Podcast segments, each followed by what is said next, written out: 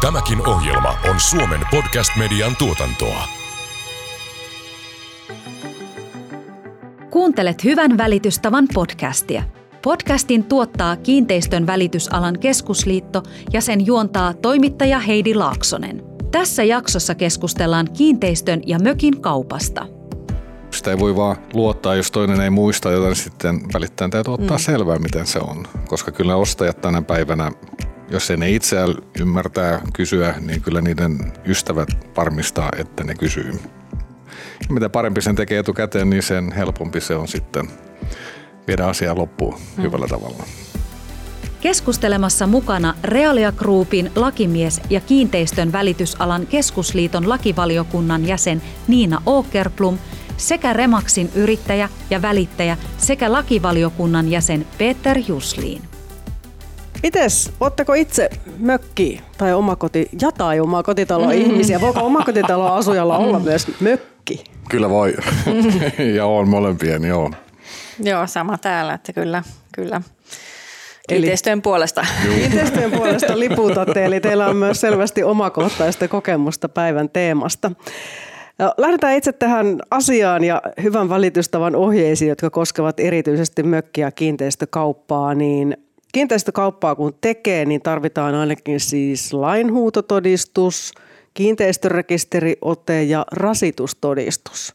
Mitäs näistä sitten välittäjän kannattaa katsoa ja huomioida? Tutustuu niihin tietenkin. Joo, okei, näet, nämä on ne perusasiat, se lainhuutoissa näet kuka omistaa sen. Tietenkin, että tiedät, että sulla on oikein myyjä.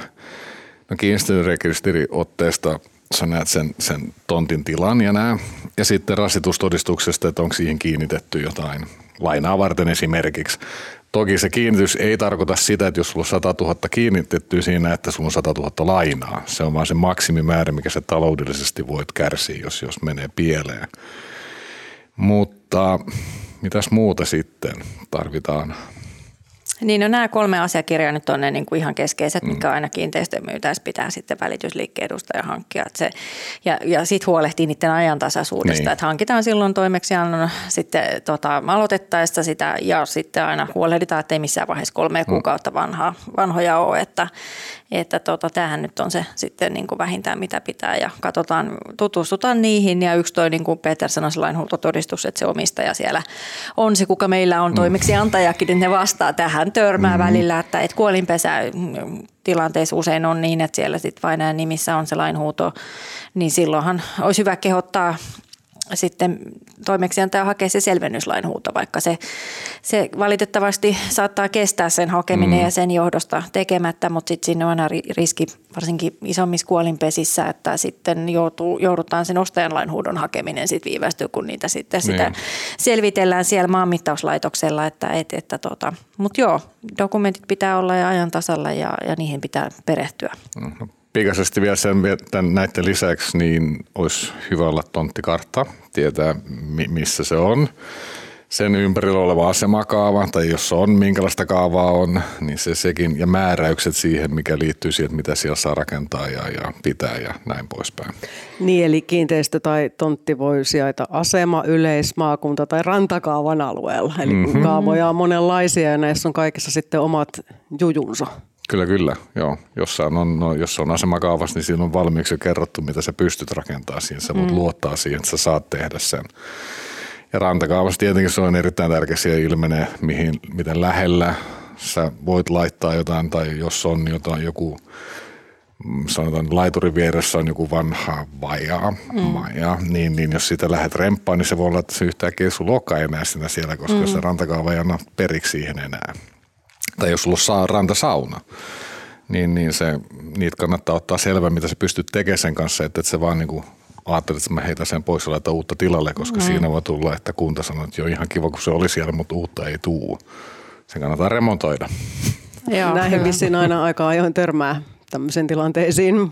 Niin, ja kun maalla ollaan tai missä nyt ollaan ollaan ran, rannikolla ylipäätään, niin sit pitää tietää niin kuin vesijättöstä mm, kanssa. Mm. Että, että onko vai eikö ja tulee ja kuka omistaa ja saatko lunastaa ja saat lunastaa. Ja. Mm.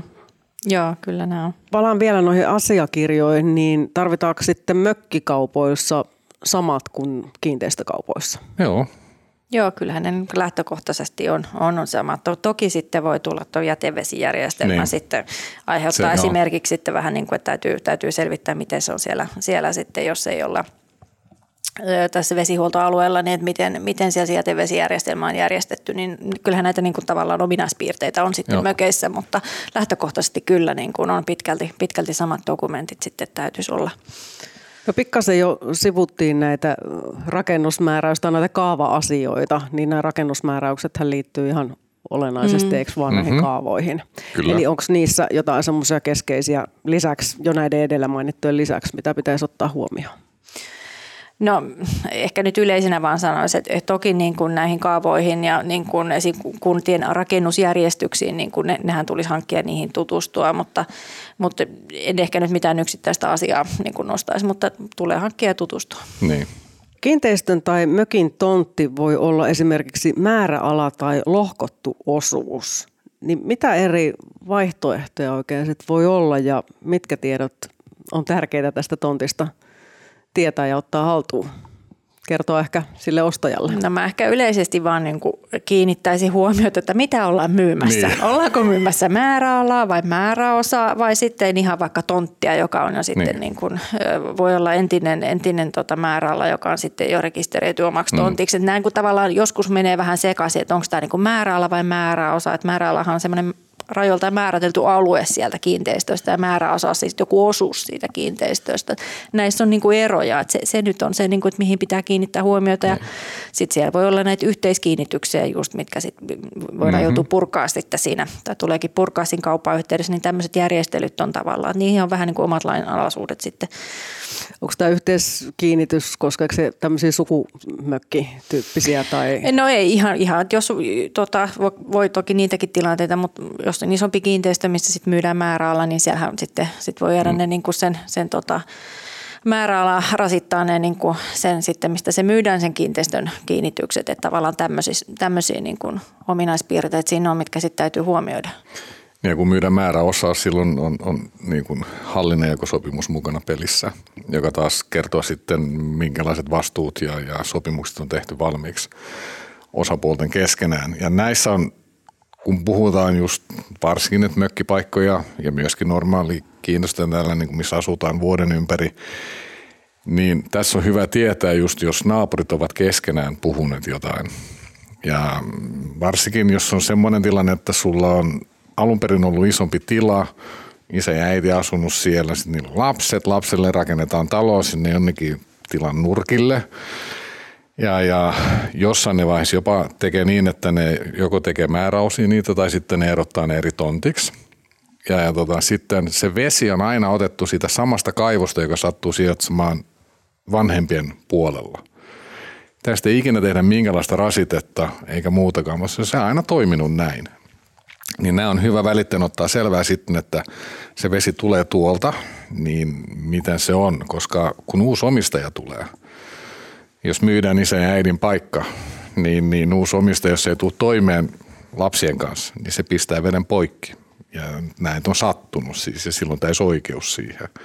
Ja näin pitää selvittää mm. etukäteen, ettei käy lupaa, koska se mikä on suullisesti vaan sovittu, niin se ei päde, mm. ei ainakaan ilman riitaa. Mitäs muita rasitteita? Tie tuli ainakin heti niin, mieleen. tierasite on tietysti yksi ainakin, mikä on, mikä on sitten. Ja Et siinähän on myös mahdollisuus aikamoiseen. Niin, jos tierasite ei ole, niin, niin, niin, niin sitten on mahdollisuus niin. kaiken maailman riitoja. Aina välillä ne tulee lehdessä lukea, kun, kun suvut kesken ne yleensä saa tämän aikaiseksi. Mm. Mutta sitten just muista, jos on rasitteita, olkoon mikä vaan, venevalkama tai vastaavaa, niin, niin niitähän ei saa poistettu ilman, että molemmat osapuolet on mm. samaa mieltä. Joo, että jos on siellä niin kuin rekisteröity, niin silloinhan mm. se niin kuin lähtökohta näissä on, että silloinhan ne niin kuin seuraa myös sitten niin. kaupan myötä, että, että sitoo, sitoo, että sehän niin kuin täytyy tarkistaa, että just tämmöiset keskenään sovitut mm. välttämättä edellisten omistajien kanssa suullisesti esimerkiksi, vaikka ne ei ainakaan voida niin kuin sitten katsoa, mm. että nämä tosiaan pätee sitten myöhemmin. Kuuntelet Hyvän välitystavan podcastia.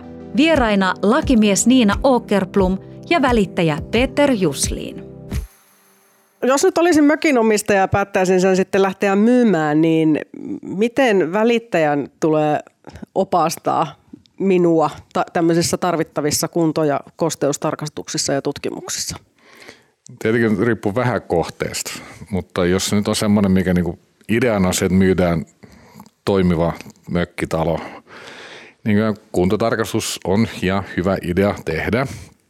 Ja sitten välittäjän on selvittävää, että miten tämä harmaa vesi ja mihin se menee siellä, että onko siinä niin kuin omat kaivot vai liikakaivot ja onko ne tämän päivän järjestelmien mukaan niin kuin hyväksyttyjä. Ja jos ei ole, niin sitten pitää opastaa heitä, mitä niin kuin pitää tehdä, tai sitten jättää sen ostajan hartioille sitten, mutta se vaikuttaa hintaan tietenkin. Niin myyjälle me välittäjät hoitaa loput, ottaa mm. selvää kaiken asian. Siis sehän on se koko idea. Tietenkin myyjän on hyvä tietää, mitä se myy, ihan samalla kuin ostajan on hyvä tietää, mitä se ostaa. Aivan. No, mutta liittyen näistä vesiasioista on tullut tässä niin. mainittuja monta kertaa, niin ja jätevesiasetus, joo, mutta sitten voi olla kaiken maailman öljysäiliöitä ja johtokarttoja okay, ja kaikenlaisia. No. Kertokaa vähän näistä lisää. No siellä on ainakin se, että et, et, öljysäiliöstä niin, niin tota voi olla se, että täytyy tietysti tarkistaa se, että välitysliikkeen edustajan selvittää, että milloin se on tarkastettu ja onko siinä sitten, mikä on se tarkastuksen ajankohta. Et näähän on nyt niin kuin selvitettävä ja sitten jos ei ole tehty mitään, niin täytyy siitäkin kertoa toki, että, että näähän on ainakin mikä tästä öljysäiliöstä nyt heti tulee mieleen. Niin ja öljysästä sen verran vielä, kun monet just no, muuttaa maalämmön tai laittaa sähkölämmitystä. Ja se on hyvä sitten ottaa selvää, että onko niillä ollut öljylämmitystä tai se, mikä se edellinen oli. Ja jos on ollut, niin mitä sitten on sille öljytankille tapahtunut? Mm. Onko se vaan niinku katkaistu ja jätetty ja vai löytyykö? Koska sieltä pitäisi löytyä dokumentteja. Jos ei löydy dokumentteja, niin, niin sit se ei ole kyllä tehty niin kuin pitää. Tai siis toki voi olla, ja nyt mennä mm. sanoa heti, ettei ole, mutta mut, tota, kyllä ne, jos se ne tosi tosi kauan sitten on tehnyt jotain, mutta sanotaan nyt nämä viimeiset, no 90-luvusta vuoden varmaan löytyy merkintää. Mutta tähän on aika haastavaa, kun meillä on lainsäädännölliset asiat mm. muuttunut tosi paljon ja ennen muinoin jätehuollot ja mm. muut ei ole ollenkaan ollut tällä mm. tasolla kuin nyt. Eli tässähän voi varmaan tulla jonkinmoisia yllätyksiä yhdelle jos toisellekin. Joo, kyllähän niitä, niitä tulee ja tässä se välitysliikkeen selonottovelvollisuus niin. korostuu. Niin. Eli nämä kaikki pitää huomioida, huomioida se muuttunut lainsäädäntökin niin. just vaikka tässä jätevesihuollossa ja näissä, ja mitä erikoisuuksia öljysäiliöihin esimerkiksi liittyy, mitä pitää selvittää, niin nämä vaan pitää niin kuin huomioida, että, että, että paljon selvitettävää kyllä kiinteistössä on. On, on. Joo, ne pitää, niin kuin sitä ei voi vaan luottaa, jos toinen ei muista, joten sitten välittäjän täytyy ottaa mm. selvää, miten se on. Koska kyllä ostajat tänä päivänä, jos ei ne itse ymmärtää kysyä, niin kyllä niiden ystävät varmistaa, että ne kysyy. Ja mitä parempi sen tekee etukäteen, niin sen helpompi se on sitten viedä asiaa loppuun mm. hyvällä tavalla. Yksihän niin kuin kiinteistössä, mikä niin kuin helposti aiheuttaa riitoja, niin on nämä, että jos rakennuslupa-asiakirjoja mm. ei, ole, ei ole selvitetty välitysliikkeen toimista. Että, että näähän on ihan niin kuin semmoinen merkittävä, koska tietysti kun niitä sitten lähdetään, niin kuin halutaan tehdä muutostöitä ja muuta, niin sit se huomataan ja, ja sitten toki aiheuttaa isoja kustannuksia, jos niin. tarvii, tarvii ja pu, he selviää, että luvat puuttuu. Niin tämä on se, mikä aiheuttaa aika paljon, että tässä niin täytyy olla huolellisuutta. Ja sitten jos niitä ei löydy, ei, ei ei ole, on selvitetty toimeksian tältä rakennusvalvonnasta, mm. niin sitten tämä tieto sitten kertoo ostotarjosta tekevälle, että tämä on nyt se tilanne. Niin moni varmaan haluaa rakentaa sitä mökkiunelmaa, mm-hmm. missä on se rantasauna tai huvimaja mm-hmm. tai molemmat ja kenties vielä jotain muuta, että ymmärrän kyllä. No yksi, mikä laki myös määrää, että pitää olla se energiatodistus ja se pitää esittää myyntitilanteessa ja todistuksen hankinnasta vastaan rakennuksen omistaja tai omistajan edustaja, niin mitä tämä suhtautuu tähän kiinteistöön ja mökkiin? Voiko mökissä olla energiatodistusta? Niin, no loma-asunnoista niin. se lähtökohtaisesti, jos ei tämmöisessä majoitusliikeen niin. elinkeinotoiminnassa käytetä, niin silloin ei lähtökohtaisesti tarvita ja, e, tota, energiatodistusta, että siinä, siinä tavallaan pientä helpotusta näiden, näiden osalta. Mutta muuten, mm. kyllä tarvitaan. Siis lakihan vaati sen. Toki se ei ole esteenä kaupoille, mm. mutta kuten sanottu, me voidaan myydä mitä vaan ja ostaja voi ostaa mitä vaan, kunhan molemmat osapuolet tietää, niin kuin, mitä myyjä ostaa. Ja aina voi sopia asioista. Joo, että siihen kannattaa tietysti välitysliikkeen edustajan, mutta pitääkin siihen energiatodistuslakiin vähän perehtyä, että missä tilanteissa se vaaditaan Joo. ja missä tilanteissa ei, niin tavallaan ei, ei sitten niin kuin ainakaan tulla tilanteeseen, että sitä ei ole myyjältä kysytty, mm. kun olisi pitänyt Joo. ja ilmoitettu ostajalle, että ei ole, vaikka laki vaatisi. Niin, eli kaikenlaisten yllätysten välttäminen on hyväksi. Joo, ei, ei, tässä, ei, ei voi olla liian varovainen, Niin. sanotaanko näin, että tavallaan selvittää ehkä liikaa asioita. Se kuntotarkastus on kyllä aika pitkälle tänä päivänä, niin kuin, laki ei vaadi sitä, mutta sen voitu kyllä tehdä, vaikkei laki vaadi sitä ja pitääkin. Mm. Koska se, tietenkin se ei saa olla sun paras kaveri, joka tulee tekemään sitä. Tai niin kuin, eikä ikinä kannata ottaa sitä halvinta. Se pitää ottaa semmoinen, joka niin kuin tekee sen kunnolla ja, ja, ja siinä tulee, se on iso nivaska papereita, kun tulee siitä, jos ne tekee sen niin kuin pitää. Ja, ja se maksaa jonkun verran, mutta se on kyllä hintansa väärti. Ja silloin kun ne tekee sen kuntotarkastuksen, jos ne pyytää, että ne saa avaa jotain lattiassa päästäkseen parempiin tekee, niin, niin kyllä ainakin mun mielestä se on automatiikka, että ne saa tehdä se. Koska ostaja joka tapauksessa tulee pyytää sitä sitten. Että näitä ei kannata, se on väärä paikka säästää se euron kaksi. Joo, kyllä niissä helposti riitoja, riitoja Juu. sitä aiheutetaan. Ja isoja. Kyllä. Tässä on ollut jonkun verran uutisotsikoita siitä, että meillä on tällaisia mökkejä, jotka on aika huonossa kunnossa, eli kymmeniä tuhansia kesämökkejä jopa saattaa olla. Ja semmoistakin on ollut, että 60-70-luvun kiinteistöjä ei välttämättä kannattaa edes lähteä korjaamaan enää. Eli miten sitten toimitaan, jos on tämmöinen mökki tai kiinteistö, eli rakennus myydään purettavaksi? No siihen on ehkä oma, omat niin kuin, tavallaan niin kuin, ohjeensa, miten se kannattaa tehdä. Että noin, jos miettii vaikka vastuurajoituslausekkeita, millä sit pyritään vaikka myyjän vastuuta rajoittaa, niin yleisesti ottaen niin ne on ehkä oma semmoinen, niin kuin voi sanoa melkein oma oikeudenalansa, että niissä, niissä niin kuin, voi olla hyvä, että osapuolet sitten hankkii jonkun juristin siihen asiaan niin kuin sanamuotoja mm. määrittelemään, koska näistä helposti sitten riidellään, koska jos se vastuurajoitus ei olekaan sitten riittävä, se ei katakaan ihan kaikkea sitten selvii, että siellä niin kuin on tosiaankaan, että kuntotarkastus on, on määritellyt jotain ja on katsottu, että on tehty mahdollisimman yksiselitteinen yksityiskohtainen vastuurajoituslauseke, mutta sitten oikeudessa voi olla, että se kääntyykin niin, että ei tämä kata kaikkea. Että ne on, ne on haastavia.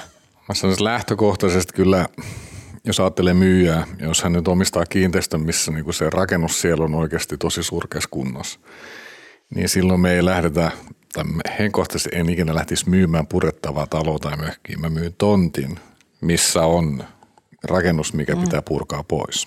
Se on eri asia, koska siinä ei anneta ymmärtää, että sä voisit periaatteessa laittaa se kuntoon ja mä nyt myytän talon. Mm. Vaan mä myyn tontin ja sä teet, mitä sä teet sen kanssa. Nämä pystyy, se on kauppakirjaan asia sitten, miten se määritellään ja näin, että saadaan se vastuuasia hoidettu oikein. Mutta siinä pitää olla varovainen, koska me tiedetään, pelkä se, että me myydään, talon myydään purettavassa kunnossa, niin se ei päde käytännössä missään. Niin, eli moni yrittää lähteä vielä sitä kunnostaa siitä. Juu, juu, juu. Joo, varsinkin jos se tosiasiallisesti ole Joo. edes pur- purkukuntoinen, että Niin. se on siis niin kuin, että siellä on vaan vähän jotain puutteita, niin eihän se sitten niin kuin, sit se, se on se riski, että ostaja lähtee sitä remontoimaan ja muuta, Mm. että, että kyllä tästä, tästä täytyy olla varovainen. No mutta sitten jos tässä olisi nyt löytynyt se mieluisa mökki tai kiinteistö ja päästään neuvotteluvaiheeseen ja tarjousmenettelyyn, niin mitä välittäjän pitää tietää tarjousmenettelystä? Onko siinä jotain e- erilaista asunto-osakeyhtiöihin nähden? No on. On, onhan siinä, että eihän ne, tota, kiinteistö, kiinteistöhän tai tavallaan kiinteistöä koskeva lainsäädäntö ei lähtökohtaisesti tunne tämmöistä niin kuin kiinteistöstä tehtävää tarjousta mm-hmm. sinänsä, että, että esisopimus kyllä tiedetään, mutta siis että tämmöinen osapuolten ö, välinen tai ostajan tekemä tarjous ja siihen hyväksytty annettu vastaus, niin sehän ei kiinteistökaupassa niin kuin lähtökohtaisesti sido, ellei sitä ole tehty sitten maakaaren määrän muodossa, että, että sit toki, toki voi olla, että kaupan osa, tai tarjouksen osapuolella on sitten ö, siinä sit mahdollista, vaikka jos myyjä vetäytyykin, niin jotain, jotain kuluja, kuluja ehkä saada, mutta se nyt on sitten, niin kuin, sitten, sitten tota, pientä siihen verrattuna, jos tehtäisiin ihan kunnon esisopimus, missä sitten sovitaan vaikka sopimussakosta. Niin, se on nimenomaan se esisopimus pitää olla vahvistettu. Kaupan vahvistelu, mm. jos se tehdään niin kuin paperilla tai sitten se on tehty maanmittauslaitoksen sivustojen kautta, järjestelmän kautta, missä ei tarvita kaupan vahvistajaa. Ja tänä päivänä saadaan kyllä menemään myöskin tiettyjen kiinteistöväliyrityksien järjestelmien kautta. Kuuntelet Hyvän välitystavan podcastia. Vieraina lakimies Niina Åkerplum ja välittäjä Peter Jusliin. Eikö sä Peter itse myös kaupan vahvistaja? On. Ja totta kai me puolustan sitä, mutta... on, on. Mutta siis, joo, siis se suurin on niin kuin niin sanon, niin tarjouksia oikeasti ei ole, vaan se on esisopimuksia, mm. mitä meidän pitäisi puhua. Ja näin, mutta okei, Suomessa kun ollaan, niin mä sanon, että tänä päivänä 95 prosenttia, voisi sanoa mm. varmaan tehdään ilman sitä vahvistusta, se vaan tehdään. Mm. Me ollaan niin kunnollista väkeä, että kaikki kunnioittaa sitä. Eikä siinä mitään, siis se voi hyvin tehdä näin. Se vaan täytyy aina tehdä selväksi molemmille osapuolille. Tämä on näin, juridiikka on tämä ja, ja sitä on moraalista, niin nyt mitä laitetaan paperille, mm. jolle se vahvistetaan. Tietenkin, jos, jos tarjouksen tekijä tekee se niin, että me tehdään kauppaa vasta kuukauden päästä jotain, niin silloin pitäisi kyllä ehdottomasti tehdä mm. esisopimus. Kyllä se aina nimet paperiin. Juu. Kyllä joo, ja just näin kaupan vahvistaja niin, mukana. Niin. Mites käsiraha? Tässä kuviossa? No se on just tämä, että, että kun, mm. niin, niin kuin todettiin, niin sehän ei, sehän ei sido kaupan osapuolia, jos ei tosiaan ole tehty sit niin. makaren määrän muodossa, niin silloinhan tämmöisillä niin kuin vaikka sovittaisi ja ei pitäisi sit sopiakaan mm. mistään niin kuin käsirahoista tai vakiokorvauksista, koska silloin nehän ei sido siinä niin. tilanteessa, niin. kun sitä ei ole tehty makaren määrän muodossa, niin tavallaan tämäkin huomioida siinä sitten, että et poikkeaa kyllä niin kuin asunto-osakekaupasta. Kyllä, joo. Onko jotain muuta tärkeää huomioitavaa tässä kaupantekovaiheessa, kun kiinteistöä tai mökkiä lähdetään ostamaan? Niin, no siinä, siinä tietysti niin kuin kiinteistön välitysliikkeen edustajan täytyy tietysti ohjeistaa sen lainhuudon hakemista ja varainsietoveron niin kuin näitä, näitä niin kuin perus, perusasioita tietysti, mitä pitää ostaa ja sitten ohjeistaa. Niin on varainsiirto sen verran, että kaikki aina muista, mutta se on 4 prosenttia kuin hmm. kiinteistöpuolella, eikä 2 prosenttia. Mm. Mm. Aa, se on kyllä ihan merkittävä se on, ero. Joo, se on kyllä merkittävä ero, että siinä, siinä, että siinä. Ja jos ollaan mökkipuolella, niin myyjän täytyy ymmärtää, että se maksaa aina luovutusvoittovero, vaikka se olisi omistanut sen miten niin, kauan. Joo, että ei ole kyse omasta asunnosta. Niin. Joo. Että nämä, nämä, nämä on teknisiä asioita siinä sitten. Aika isoja rahallisiakin kyllä. On, on, on, on toki, Joo. toki. Eli voiko näillä vinkkeillä välittäjä lähteä rohkeasti kiinteistöjä, mökkikauppoja no, tekemään? Sanotaan, että se on sellainen kokonaisuus, että kannattaa niin. tota, tietysti niin kuin perehtyä dokumentteihin, mutta hyvä ohjeessahan on kattavasti pyritty tuomaan näitä just tarvittavia dokumentteja, asiakirjoja, mitä pitää hankkia ja miten pitää toimia, niin ehdottomasti ainakin niihin tutustuisi huolellisesti, niin kun, sieltä aina voi tarkistaa, jos epäilyttää joku asia. Mökkipuolella sen verran pitähän nyt tietenkin ostelee kertoa tai välittäjän pitää tietää, onko myytävällä tontilla tai mökillä, onko niillä vesialuetta – ja onko niillä venevalkamaa jossain eri paikalla, onko niillä jotain muuta. Siis näitä löytyy maaseudulta, voi löytyä mitä mielenkiintoisimpia asioita, mihin niillä on oikeuksia. niin voi käydä hakemaan hiekkaa jostain ynnä muuta tämmöisiä erikoisjuttuja, mikä täällä päin Helsingin alueella niin ei tule vastaan. Että nämä on hyvä tietää. Ja just se vesijättö on toinen asia. Ja myöskin kun mä kuulun siihen ikäluokkaan, että vesialueella on ollut arvoa, kun mä oon ollut pieni – nuori, eihän siitä ole kauan. Ehkä mökkikaupasta ei sen verran vielä se, se asenne, kun me ostaa mökkiä kesäpaikkaa itsellesi, niin sun täytyy ymmärtää, että sä oot ostamassa siis joku ihan kiva paikka itsellesi ja siinä on joku pieni talo tai mökki tai mitä vaan – ja, ja kun sisäistä sen, että se joudut tekemään töitä siellä, se ei tarvitse olla työmaa leiri, mutta tota, siellä joudutaan tekemään asioita, niin ei siinä siis, sehän voi ihan hyvällä mielellä ostaa mitään vaan, kaikkea voi korjaa käytännössä. Että sehän on se, sä et ole ostamassa itselle semmoista, mikä pitää kestää 50 vuotta siinä, mm. vaan sä menet ostaa itsellesi tai sitten sä teet ihan uuden. Mutta tämä vaan, että se ei ole aina se, että voi olettaa, että kaikki on valmiina. Joo, kyllähän siinä täytyy tosiaan ottaa se niin kuin tavallaan mökin kunto niin. huomioon. Ja toki möki, mökkejä on erilaisia, joissa niin. on vähän enemmän, enemmän näitä mukavuuksia ja toiset on sitten mm. vähän niin kuin sitä alkeellisempaa tasoa. Että. Niin varmaan siitä kaavasta riippuu sit myös vähän sekin, että kun kaupunkialueellahan on kuitenkin myös kiinteistöomistajille tiettyjä velvoitteita, myös pitää piha-aluetta mm. kunnossa ja mm. muuta, niin miten sitten siellä mökeillä? Saako se olla siellä ihan villiintyneenä, jos, jos ei olekaan semmoinen ihminen, joka haluaisi niitä töitä siellä mökillä tehdä? No kyllä kai aika pitkälle saa. Sitten pitää tietenkin varmasti, sulla on vakuutukset kunnossa kanssa siinä sitten. Vaaravastuuvakuutukset mm. ja nämä asiat, että, että kun puu kaatuu jonkun päälle, niin se vakuutusyhtiö hoitaa se. Hyvä muistutus, sitäkin aina syysmyrskyissä tai talvimyrskyissäkin niin. nykyään tapahtuu. Hei, tästä tuli tuhti tietopaketti mökki- ja kiinteistöasiaa. Lämmin kiitos Niina Okerblom ja Peter Jyslin. Ja seuraavalla kerralla on luvassa jotain muuta, mutta hyvän välitystavan ohjeet esillä silloinkin. Kiitos. Kiitos. Kuuntelit Hyvän välitystavan podcastia. Tämä oli kauden päätösjakso. Voit kuunnella kaikki ohjelman aiemmat jaksot Spotifysta sekä muista yleisimmistä podcast-alustoista. Ohjelman tuotti Kiinteistön välitysalan keskusliitto. Tämän ohjelman tuotti Suomen Podcast Media. Jos pidit tästä ohjelmasta, muista seurata Spotifyssa tai arvostele ohjelma Apple Podcastissa, niin muutkin löytävät ohjelman pariin.